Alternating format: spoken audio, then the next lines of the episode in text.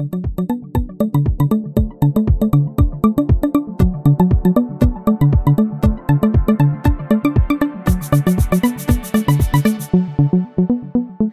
and welcome to another episode of Electrify This, a podcast focused on the movement to electrify everything as a key strategy to decarbonize and revitalize all sectors of our economy.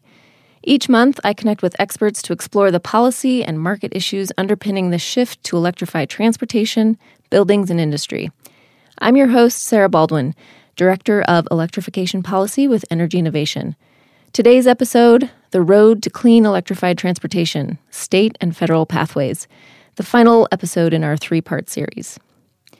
On the last episode, we discussed some of the federal policy plays needed to achieve a clean grid and a clean electrified transportation system in the coming decades.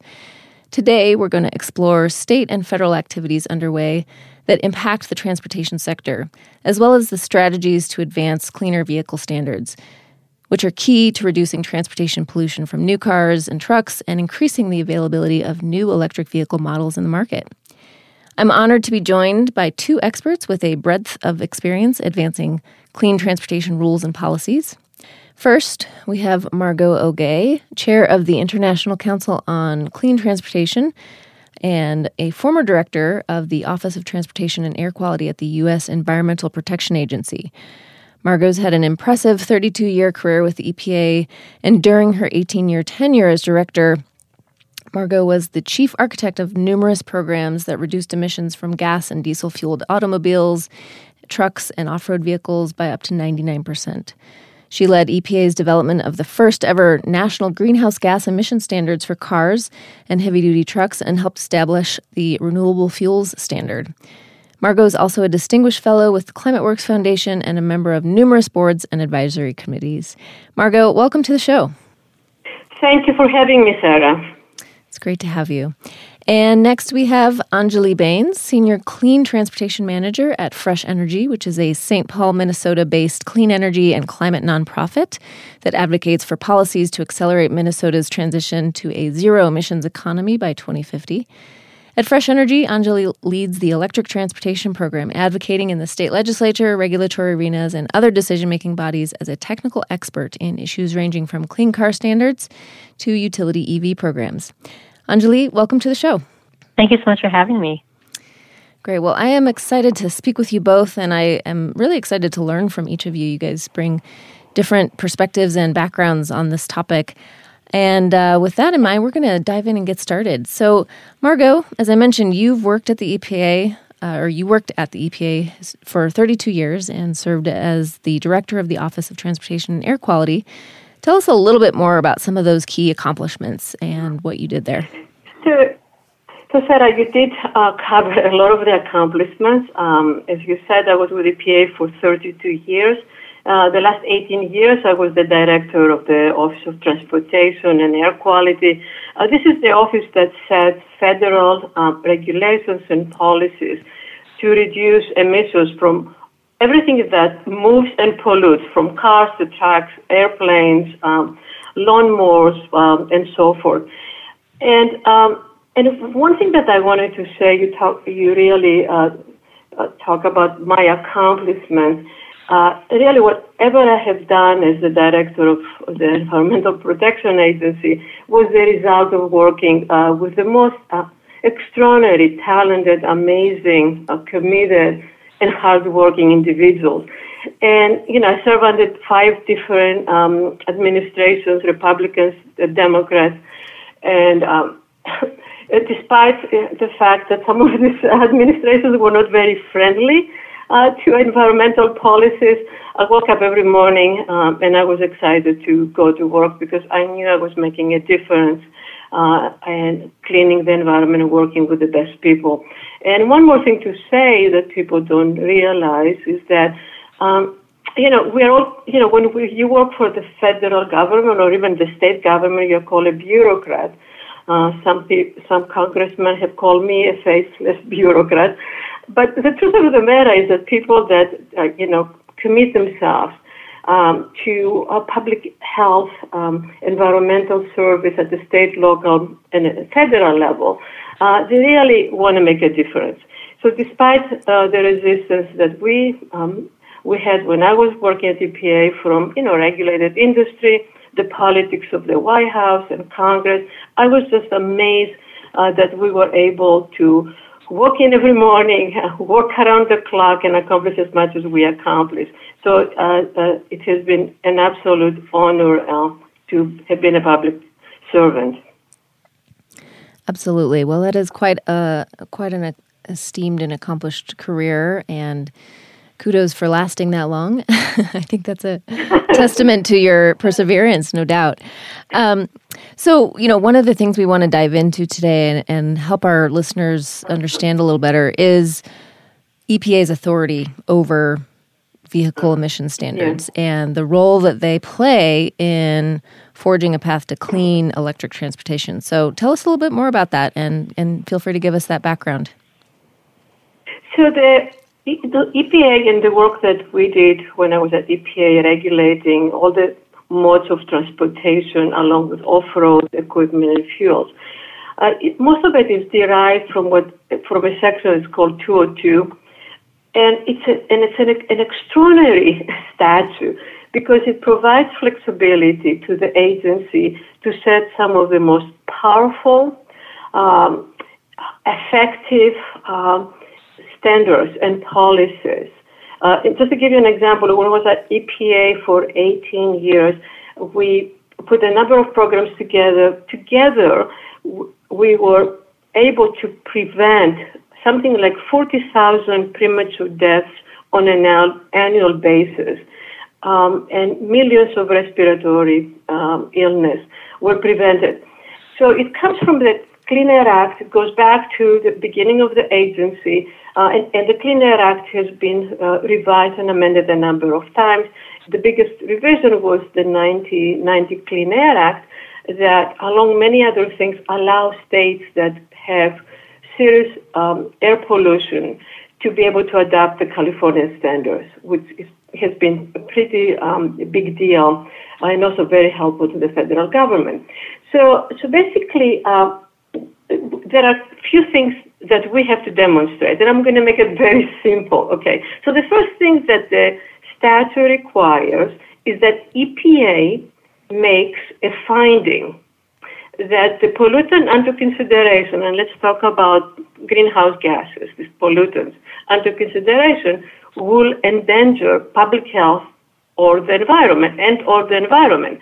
So EPA, you're going to regulate pollutants. You want to, you have to demonstrate uh, that there is a need to that if you don't move forward with regulating those pollutants, there's going to be an impact to public health and environment.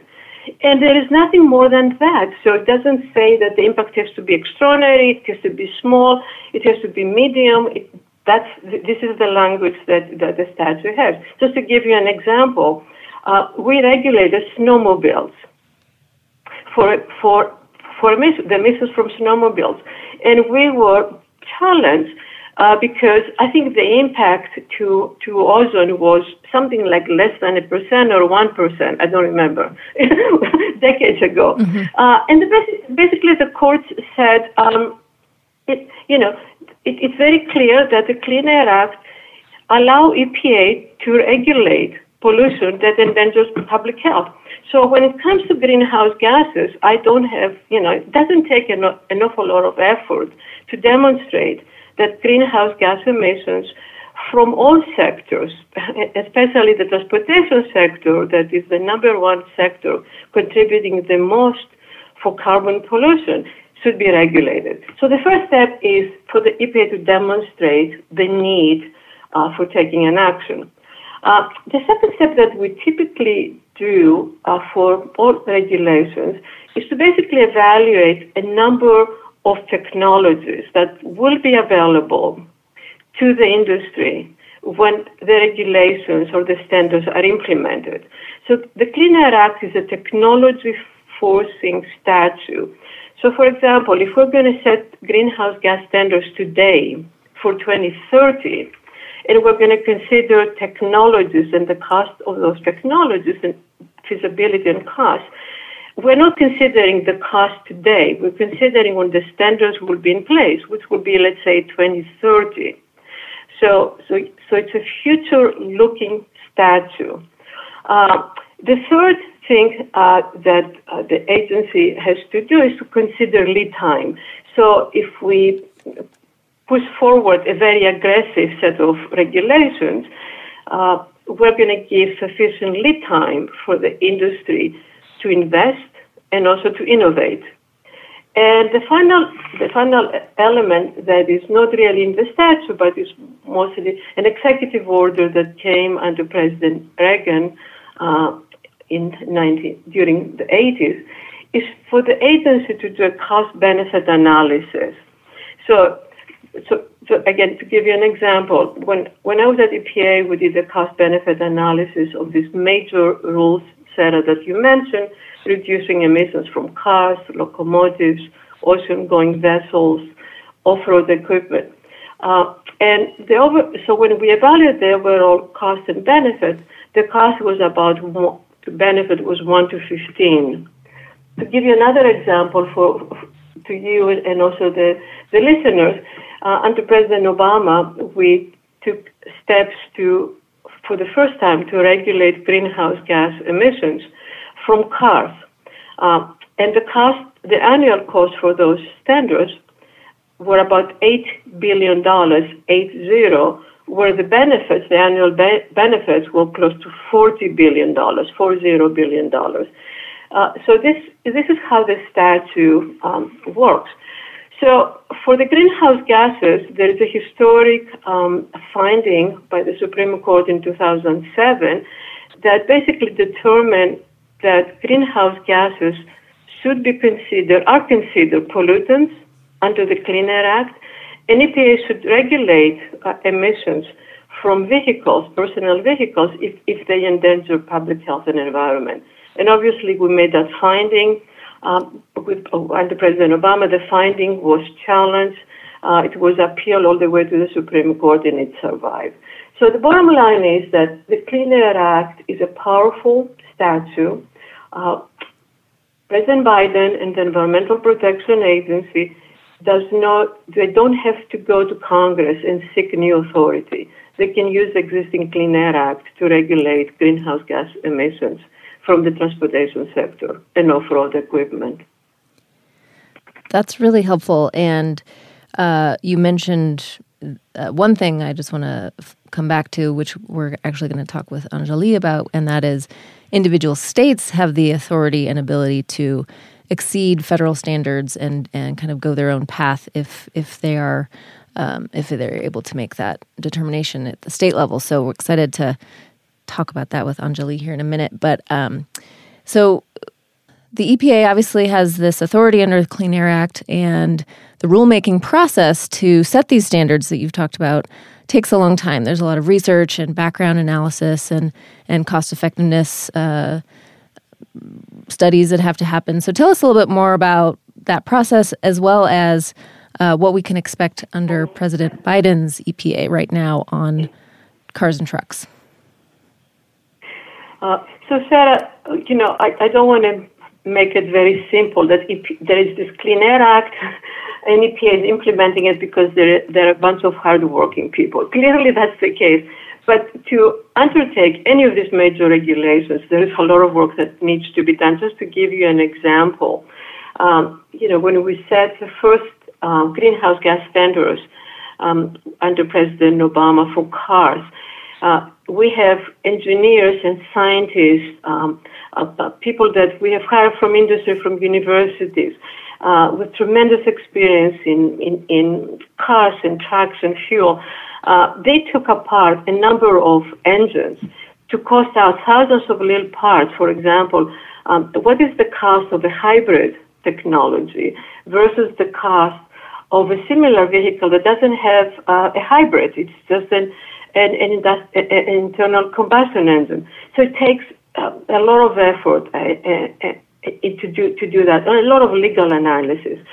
So and, it, and after EPA makes a, a proposal, um, then it goes out for public comments. Um, very often, the public comments would be anywhere from 30 to 60, sometimes 90 days. And then the agency has to carefully review public comments. Um, when I was at EPA for major regulations, we received tens of thousands of, of comments. So we have to respond to each of the comments um, and the position that the agency has taken and why. And if the response is not properly uh, demonstrated that EPA is right, uh, then we can, and we don't take um, the comment into consideration, changing the proposal, the agency can be uh, litigated based on um, uh, within due, due process. So there is a lot of effort that is going to put this, this, these regulations in place. So let's talk about uh, what we should expect from President Biden and, and, and EPA. Uh, and as you know, uh, President Biden has been absolutely the most has the most the absolutely the most ambitious climate agenda, more so than, than any other president. And and President Biden has made climate change the centerfold of his administration. You know, President Obama, he really cared about climate change, but really climate change did not become as important during his administration as the first part of his administration. It became a big issue the second part of his administration. So President Biden gave uh, uh, a bunch of um, executive orders. I don't remember how many. The first day he walked into office, and one of these uh, executive orders was to the Environmental Protection Agency and NHTSA. And, and, and it was twofold. The first was to restore uh, the California Authority. This is the action that President Trump had taken to basically take away uh, the authority uh, that California has had for for 50 years, even before EPA started regulating emissions from from vehicles. So that was the first uh, um, uh, direct, directive. The second directive was for EPA and NHTSA to take a look at the rollback uh, that took place of the Clean Car Program, the 2025 Clean Car Program, under President Trump, and restore or evaluate how to restore that program. So both of them are very um, uh, powerful uh, executive orders. Um, we did see both agencies proposing uh, to restore the California Authority, that was NHTSA, uh, an EPA to address the California waiver. And end of July, um, we, we expect uh, that uh, EPA and NHTSA uh, will address uh, the Obama uh, Clean Car Program. And there are a lot of rumors what EPA is going to do. Um, you know, is EPA going to adopt the, the program that the state of California um, worked with with four or five you know, major car manufacturers. Is EPA going to adopt the Obama program? Uh, uh, is it going to be more ambitious than the Obama program? My expectation, um, Sarah, is that what we're going to see is a proposal from EPA that will affect years 2023 to 2026. And it, my expectation is it will be uh, slightly more ambitious uh, than the California program. Uh, but again, you know, this is a great first action, but by itself, uh, it, it, falls very short of what U.S. has to do uh, to fight climate change and reduce greenhouse gas emissions from the transportation sector, you know, the largest contributor of climate change. So personally, um, what I would like to see from, from the White House is when EPA makes the announcement for addressing um, the Obama Clean Car Program, that president directs the agency to work with NHTSA and to commit to a regulation that will go beyond 2025 and 2026. Uh, what really um, we should be doing, what the White House will be doing, is to be setting a regulation at least to 2030. My hope is to 2035 that phases out the use of the internal combustion engine, gasoline and diesel engines for cars. So ideally, 2030, there should be a regulation that pushes um, zero emitting technologies, fuel cells or, or, or, electric vehicles, 50 to 60 percent. And by 2035, uh, all new sales of vehicles should be 100 percent, um, like what the state of California has announced. And the reason for that, let me say that a lot has changed since the Obama uh, 2025 program took place. And I'm very proud of that program. I was one of the lead, you know, uh, people working on, on this program.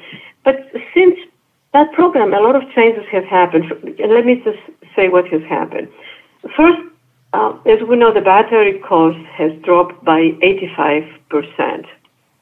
Uh, the cost parity of an EV with a, with a gasoline um, car should come about should be the same in maybe by 2022 2024 timeframe. We have seen the range of electric vehicles going anywhere from 120 miles to 400 miles. It's, it's amazing what the industry is investing over 340 billion uh, globally to 2030. And uh, you know, each one of the com- we've seen company after company committing to phasing out um, the internal combustion engine. And last week we saw the EU a pretty historic announcement that one of their 12 proposals uh, it deals with uh, cars, and they're looking to phase out um, the internal combustion engine by 2035.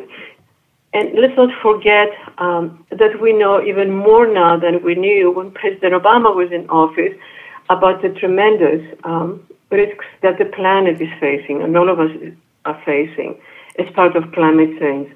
Last week, um, horrific, horrific pictures uh, from Germany. Um, you know, it's just another reminder what we're all of us dealing with that nobody's safe.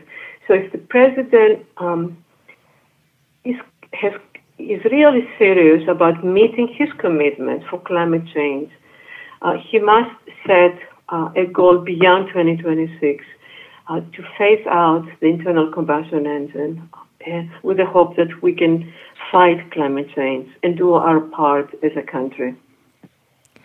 Yes, absolutely. And uh, really helpful overview there. Um, one quick thing just for our listeners um, NHTSA or NHTSA is uh, acronym for the National Highway Traffic Safety Administration. They're under Department of Transportation, and they set concurrent regulations on fuel economy. So there are two standards effectively one that uh, deals with the tailpipe emissions, that's what EPA uh, has jurisdiction over, and then NHTSA has jurisdiction over the fuel economy, but they do have to converge and reflect each other. Is that correct?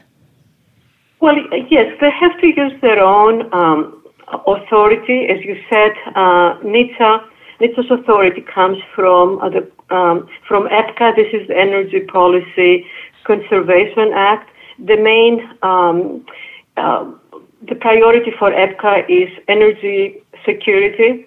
Um, and obviously, under the Clean Air Act, uh, uh, what EPA uh, has to do is to protect public health and environment.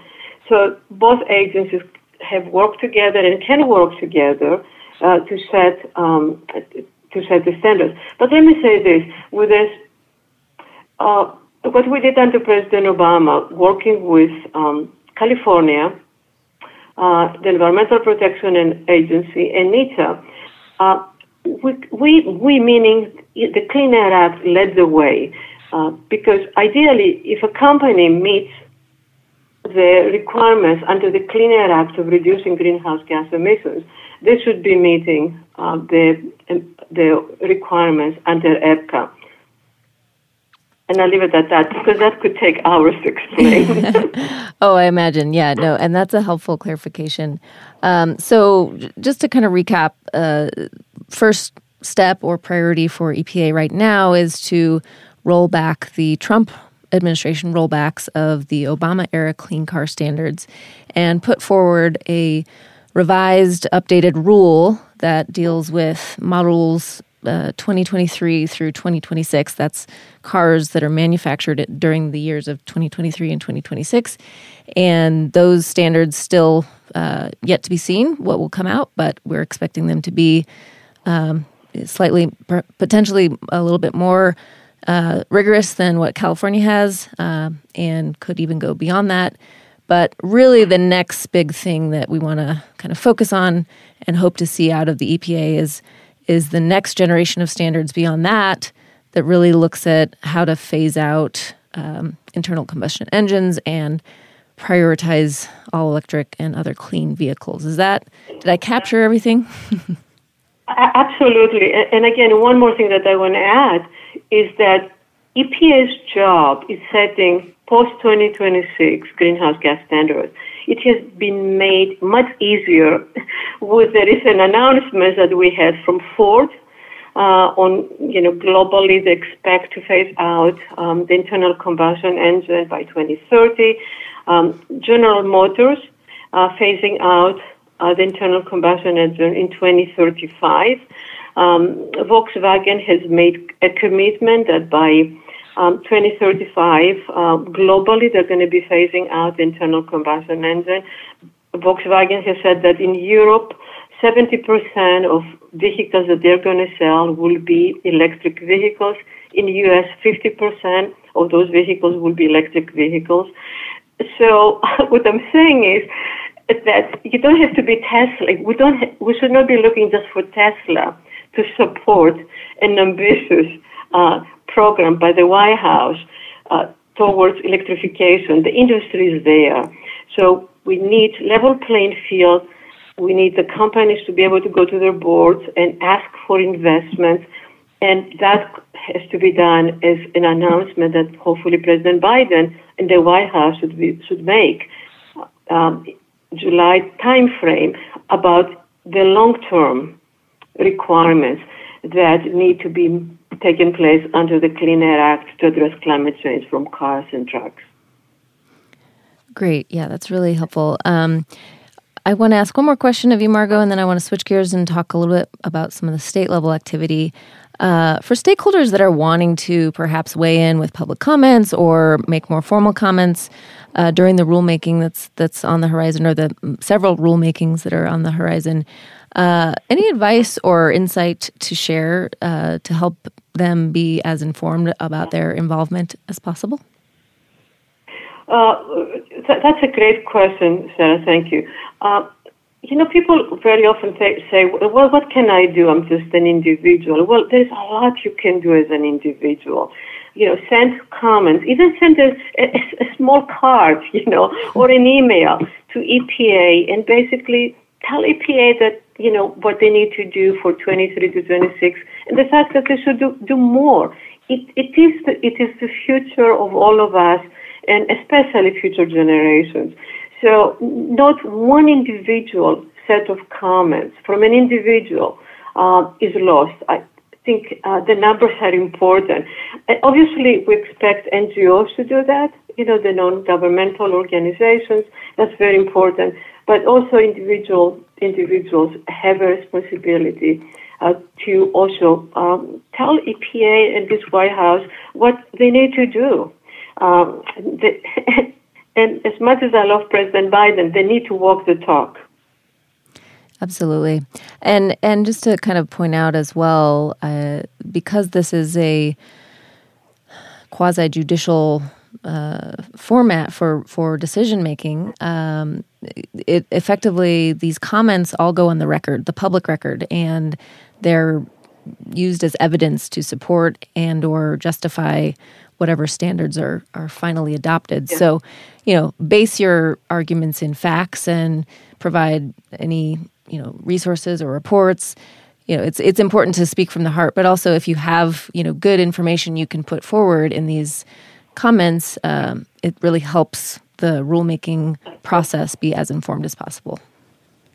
But, but also, again, you know, public, you know, don't expect um, an average citizen that lives, let's say, in Los Angeles or somewhere in Minnesota to have a lot of technical data. But they breathe the air. They see the extreme weather conditions. I can I cannot tell you how much it really counts to hear from individuals. Time after time, when I was working at EPA and, and we briefed the White House and we briefed uh, EPA administrators, uh, the fact that we had thousand individuals asking us to do certain things was important. It does does count. Well, that's great, and I'm really glad to hear that as somebody who's taken time out of my life at, at many moments to file comments along those lines. So that's great to know that it's it's noted and appreciated um, by the agencies and by the staff who are doing this. Um, Margo, this was super helpful, and we're not we're not quite done with the conversation on on the federal actions, but I do want to shift gears and um, ask Anjali to uh, tell us a bit more about your work at Fresh Energy and what you're doing in Minnesota, and then we'll dive into the story of the uh, Clean Cars Minnesota rule. So, first, I'll let you kind of introduce yourself. Great. Thank you so much. Um, wonderful listening in to hear such deep experience in this area. Uh, I myself am only almost about two years into electric transportation. I actually came from the solar development and financing sector before um, coming over to nonprofit advocacy arena. So this has all been incredibly exciting time to join this space, given how much is happening. So, uh, you know, as you mentioned in that great intro, Fresh Energy is a clean energy nonprofit that is advocating for policies to accelerate Minnesota's transition to a carbon-free economy in a manner that benefits all Minnesotans. We've been around for more than 25 years, and also, as you mentioned, we work primarily as technical experts in several decision-making arenas, which include uh, the state legislature, regulatory bodies like state agencies or Public Utilities Commission, as well as um, talking to and kind of advising local governments. So we work in many sectors, including electricity generation, building, heating, energy efficiency, and of course, my own area of expertise, transportation. And so I am leading our electric transportation program work, and I'm often actually writing comments in two things like the Public Utilities Commission on propose EV programs for utilities, um, or getting involved in rulemaking like Clean Cars Minnesota. Great. Well, I'm very familiar with Fresh Energy and uh, think the world of all the staff there. It's a great organization, and you guys are doing excellent work across uh, many fora and lots of topics. Uh, so let's talk about the Minnesota Clean Cars Standard, and in particular, uh, the, the the story behind uh, what what's gone on there and where things stand. So I'll let you uh, give the overview for our listeners and um, give us the update of where things are at this moment. Wonderful. Yeah, it, it is a long story, but I will do my best to keep it uh, succinct. So, for those who are listening and aren't familiar, Clean Cars Minnesota refers to the overall effort to adopt what's called clean car standards here in Minnesota and we were doing it by way of a state agency rulemaking. Um, clean car standards are really a collection of two policies the low emission vehicle standard, uh, which seeks to tighten up tailpipe emission standards for all vehicles, including gasoline vehicles. That's the first part. And then the zero emission vehicle standard, which is really seeking to require automakers to deliver more essentially electric vehicles to a state, um, with that number increasing year over year. So we here at Fresh Energy, we have been pushing for Minnesota to adopt clean car standards on and off for actually about 13 years. I found that out this spring. We've been involved in this for 13 years. Um, so we and many others were really pleased when the governor announced that Minnesota would be pursuing clean car standards back in September 2019. So almost two years ago, actually. It all started off really well with an informal public comment period yielding over 2,000 responses in favor of clean car standards for a variety of reasons. We saw people submitting comments saying that they were looking forward to the climate benefits of electric vehicles, meaning the reduced greenhouse gas emissions, um, from the health benefits from reduced transportation pollution, and of course, from the increased EV availability that would happen as a result of these standards. Around this time, we were also able to stand up a coalition, the Minnesotans for Clean Cars, which was comprised of a large number of different organizations, both local and nationally, and was able to set up a really cogent structure for both running a public campaign, getting responses, and of course, getting involved in the technical comments and analysis. Just as we thought the formal rulemaking would begin, though, which was, you know, we kind of expected it to officially kick off in about February, March 2020, a few things happened. The first was the global pandemic, which definitely led to a delay in um, moving forward with a formal rulemaking portion. And the second, as, as you kind of discussed, was the Trump administration's rollback of federal tailpipe emission standards. Both these things led the agency overseeing the process to redo some of their analysis. You throw in a federal election, and the formal rulemaking didn't actually kick off until really the beginning of this year. So we really had almost a year and three months from when the first announcement was made about Clean Cars Minnesota to when the formal rulemaking began. And the reason why that's significant is that the formal rulemaking was really when all the evidence and analysis would be gathered so that the judge overseeing the whole process, um, was referred to as a administrative law judge, would take all that evidence and analysis submitted, look at it, and be able to make a decision as to whether or not Clean Cars Minnesota would benefit Minnesotans and should move forward. So by the time the formal rulemaking began earlier this year, our coalition was stronger than ever in speaking about clean car standards. Uh, but so unfortunately was the opposition in spreading misinformation. So in Minnesota, opposition to Clean Cars Minnesota really came from our dealers association with support and funding from the oil and gas interests, of course. Um, they really took the opportunity for the delay to build up a really persistent and coordinated misinformation campaign that included things like op eds and letters to the editors and advertisements um, and general fear mongering over what these rules would do. For instance, we often heard heard remarks made that you know this meant that Minnesota was banning all gasoline vehicles, that your farming equipment would have to be electric, that all trucks would become electric, you know, things like that, where really took the relatively limited scope of what the clean car standards were and expanded it to really seem like a revolutionary sort of policy when in reality it's a it's an important but very pragmatic and sort of the first step sort of policy that we would need to take to support a transition to electric vehicles. Uh, unfortunately, this sort of fear mongering ended up coming up in our state legislative sessions as well, and we actually had a few lawmakers really try their best to stop the agency from adopting these standards, despite there being a really clear statutory authority for this agency to do so. The agency overseeing the process was our pollution control agency, and there was a statute from 1967 that gave that agency authority to adopt maximum emission standards for different types of pollution, including from vehicles. So there really wasn't a question whether or not this agency could do the rulemaking, but there were some lawmakers who just felt that it was overstepping and um, clean cars should be stopped at all costs. So when the rulemaking officially began, we were doing a few things. We were running our own public campaign on what these standards really were doing. We were defending the standards at our state legislature. And then, of course, we were submitting our own technical analysis and support and gathering other responses from the public to submit into this rulemaking. The good news is that information and the larger EV zeitgeist was on our side, and we were able to gather over 14,000 responses in support of Clean Cars Minnesota. I think this rulemaking gained the most responses of any rulemaking the state has had, actually. So it gives you a sense of how big of a of a thing and momentous occasion it became um, over the course of the last two years.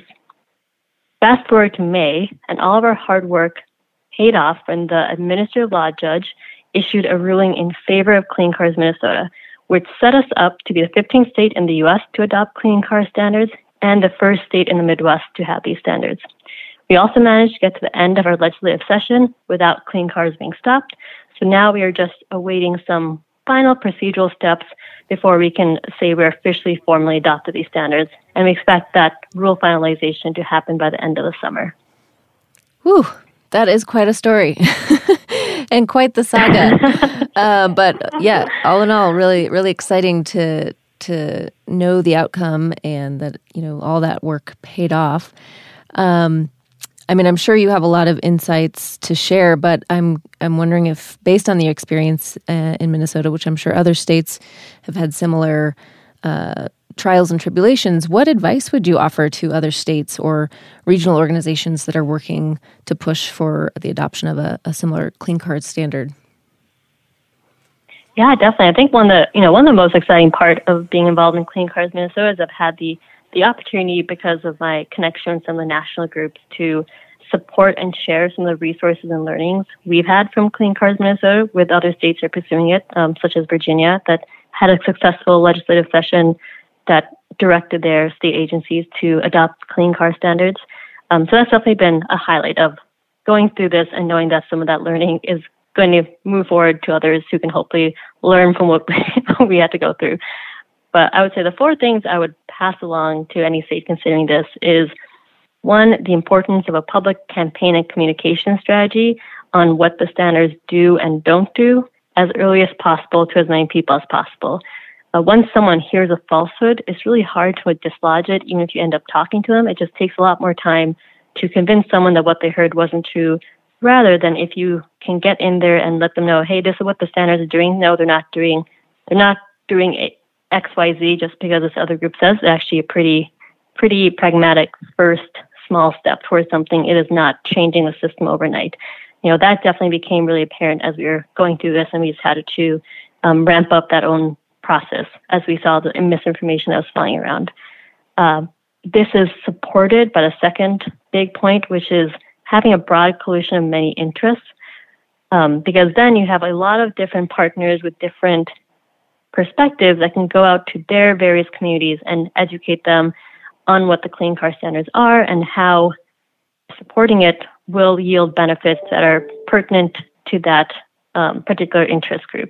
So, for instance, we had a huge coalition representing faith and business, climate and conservation, rural, health, labor, and of course, clean energy. So, as I mentioned, that really helped us divvy up the tasks and promote the many benefits to different audiences. They were also really instrumental in gathering the many supportive responses we had for this rulemaking and keeping up momentum and support to both the state agency overseeing it and the administration so that, you know, we could tell them, hey, you have all these groups supporting you to keep pushing on pursuing the stand, these standards. You know, we weren't sure, especially with the delay of the pandemic and um, the rollback of the tailpipe emission standards, if if the administration would drop this. So it's really it was really key to have so many so many people paying attention, so many organizations, investors to be able to support the governor and the agency to continue on with that formal rulemaking. We also had immense support and involvement from national partners like Natural Resource Defense Council, and they really proved instrumental in helping us become the technical experts uh, so we can pass along to local partners. The fourth thing that's related to the first one on public campaign is really making sure lawmakers are educated on what the standards do. As I mentioned, we had to parry off legislative attacks and while there's no way of knowing if outreach earlier to these particular lawmakers would have deterred them, making sure as many lawmakers as possible know what the clean car standards are means that you just have that many more lawmakers who are able to defend and promote clean car standards in the session and can actually speak to what they're hearing and um, respond and make sure that doesn't get further than than that conversation. And you know, by the end of the last two years, I would say there's a lot of lawmakers who know what clean car standards are, and we now have, you know, an increased capacity and willingness to talk about electric vehicles and the importance of these sort of standards in our state legislature that we didn't have before Clean Cars Minnesota. The final thing that we really learned as a result of this process was reaching out to possible opponents or folks like dealerships ahead of time can really help undercut or mitigate some of the concerns. You know, as I'm talking about this and I'm mentioning misinformation campaign, there is there is some, you know, bad actors involved who clearly weren't going to respond either way to us, give, you know, giving outreach and trying to tell them what the clean car standards were. But we we did find them. We talked to a few dealers about what Clean Cars Minnesota actually was. We could get them to at least understand that what we were proposing was not revolutionary, but rather a that small but significant first step to support a transition to electric vehicles, a transition that they knew was already beginning, um, and that a rule like this might accelerate slightly in a place like Minnesota, but wouldn't necessarily bring change overnight. So, you know, those four buckets are the kind of advice I would give to a state pursuing this.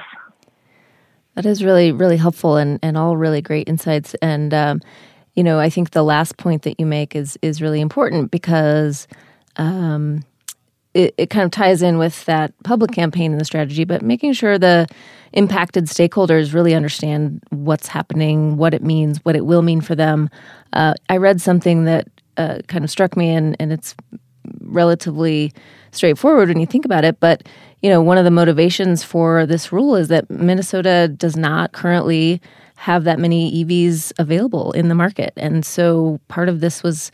Uh, kind of about being able to expand consumer options and get more options on the uh, the dealer floors so that people have uh, mm-hmm. the ability to buy an EV if they want one. So you know that's that speaks to what dealers are thinking about auto dealers, and so I think that kind of full circle conversation is really important. Exactly. Great. Well, it's quite a story, and I'm sure there are many steps on the horizon. Um, what's next in Minnesota on clean transportation? Yeah, so you know, one of the other benefits of doing this sort of really intense public campaign is we now have a coalition that had been advocating for clean cars in Minnesota, but really got good at talking about electric vehicles. So we are figuring out what is the next big policy item we all want to work on. What's the next campaign we all be, want to be working on? There's a lot of good options. Um, you know, alongside electrifying passenger cars and trucks, we've talked about in our state how do we support electrification of our buses, both transit and school buses? As there is across the nation in Minnesota, there's there's a lot of interest from the general public, especially in electrifying school buses. And there was legislation proposed this session that would have supported the purchase of electric transit buses and electric school buses. That didn't end up passing, but we have we gained some good ground, and we're hoping to continue to pursue that next year. We're also considering how might we get Minnesota to sign on to the zero emission vehicle medium and heavy duty memorandum of understanding that I believe 15 other states have signed to date and is being overseen by NESCAUM.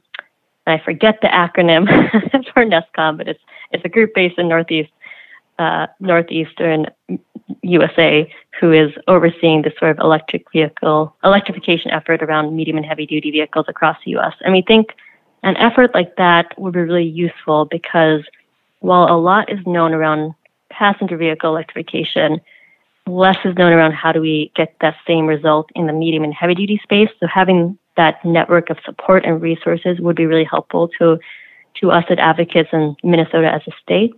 And of course, we're continuing to support electric utilities and proposing innovative EV programs to support their customers in purchasing electric vehicles um, and we're especially trying to figure out how to get more public charging out there to support EV purchases by folks like myself who live in old multifamily buildings and are renters. Mm-hmm. So, working on the typically gnarly challenges that we have in electric transportation space. no shortage of things to do for sure. Um, I want to I want to actually touch on that last point with respect to the heavy duty vehicle market. And Margo, maybe you can jump in here to give your perspective. What's needed to move the dial on the heavy duty market and, and medium and heavy duty trucks in particular? Passenger vehicles, there's a lot more models, there's a lot more familiarity, but the medium and heavy duty space, it's a little bit more uh, difficult to to gain traction and and get more models in the market. So, um, Margo, your thoughts on on how to really move that space forward more quickly? Yeah.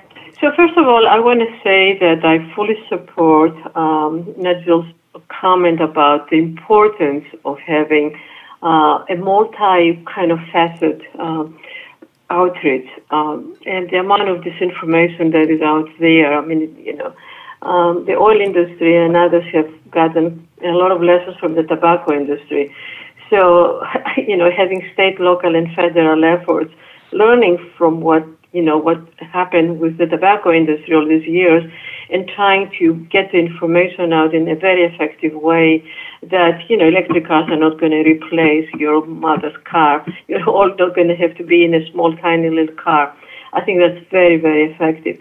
Uh, as far as trucks, you know, um, trucks are very different uh, than, than, than personal vehicles uh, because trucks do, you know, commute and move across state. Um, in the past, EPA has taken the lead in setting um, federal standards, working, you know, closely with the state of California. And at the end of the process, California adopted those programs.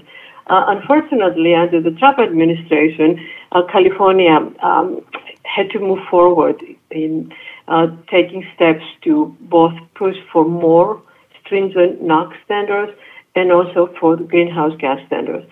Um, I'm very happy to see that state after state, um, especially, you know, you know, encouraged by NESCAUM, uh, is um, adapting um, the, the, California Clean Truck program. EPA is in the process of proposing, hopefully by the end of the year, uh, a very stringent NOx standard in following what California has done. And as part of that effort, my hope is and expectation is that the agency uh, will rethink the existing second phase of truck greenhouse gas standards uh, that put in place under President um, uh, Obama. And by doing that, the agency is going to recognize a couple of things. One, and more important, is that a, a number of manufacturers are moving forward um, to introduce electric trucks, especially in the area of medium duty. Uh, states like California and others are adopting uh, greenhouse gas standards for trucks. And the agency can work with those states and California and the industry to move forward, not just for NOx reductions, but also for greenhouse gas reductions. So we should expect to see an action by the agency uh, by the end of the year on that. That's great and very important, um, just because, of course, these are the, the most polluting vehicles we have on the road today. And uh, we got to move quickly to clean them up, not just from a climate standpoint, but from a public health standpoint. Um, also, just a quick note NOx stands for um, oxides of nitrogen, and uh, they're common um, pollutants coming out of tailpipes as well as uh, industrial facilities and power plants and, and the like. So, um, well, we've we've covered a lot in a relatively short amount of time, and unfortunately, we are uh, getting close to the top of the hour. So I want to wrap us up here, though there's tons to explore in both spaces. Uh, I'm going to ask you both this question and, and, look forward to getting both of you to respond. Um, what bold action would you like to see from either the federal government or state governments within the next five years that would really help propel clean electric transportation? And Anjali, I'll start with you. Yeah, definitely. This is a great question. You know, this is going to sound like a trite answer because there is efforts to do this already, but I would really love for both the federal and state governments in the next few years to fully electrify their fleets for a couple of reasons. One, it just gets EVs out on the road so people can see them. It also uh, provides these automakers and other groups who are making the electric vehicles some, um, you know, they, they can be committed to be able to sell their vehicles to these entities. So it gives some certainty about where the market is so they can better invest in those those technologies. So I would really love for federal and state governments to go all in on electrification and just get them out there so people can see that yes, they do work and yes, they can make sense. Absolutely. And from a total cost of ownership standpoint, it makes a lot of sense because uh, EVs uh, have a, much mm-hmm. lower cost of operation over time. Margo, what about you? What bold action would you like to see from either federal or state governments? Yes, first of all, a couple of thoughts. The, uh, President Biden has made an announcement that the General uh, um, uh, Service Administration, this is the, the office within the federal government that uh, purchases vehicles, they have to go electric. So that will be a big deal. Um, I would love to see EPA again finalizing standards to phase out gasoline cars by 2035 and finalizing standards to phase out medium and heavy duty trucks by 2040. And as the federal government is undertaking this effort, um, I would very much like to see the agency focusing on communities that of color uh, and impoverished communities that have suffered because of high uh, air pollution uh, in those in those neighborhoods. Uh, and we know that people that live around ports, um, bus um, uh, stops, um, highways, I just mentioned a few, um, are se- severely exposed to air pollution. Uh, and there is a huge inequity when it comes to that.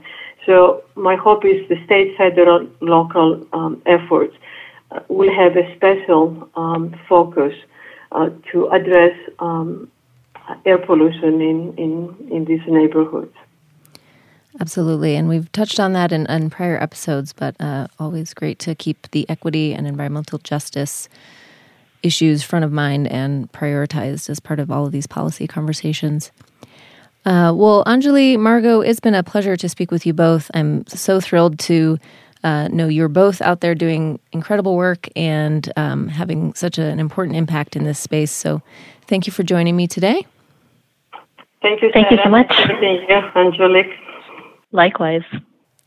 And Electrify This is an energy innovation original podcast. Energy Innovation is a nonpartisan climate policy firm. Our mission is to accelerate clean energy by promoting the most effective energy policies. We provide research and analysis for decision makers to accelerate the transition to a low carbon future. You can find more information about energy innovation, the podcast, and our guests at energyinnovation.org forward slash electrify this. Please continue to subscribe, follow, give us a review, share with your friends and family, and tag us on social, hashtag electrify this. And as always, I'd like to give a shout out to our sound engineer, Rowan Stigner, and the Audio Inn in Salt Lake City. Thanks again for listening. I'm your host, Sarah Baldwin, and you're plugged in to Electrify This.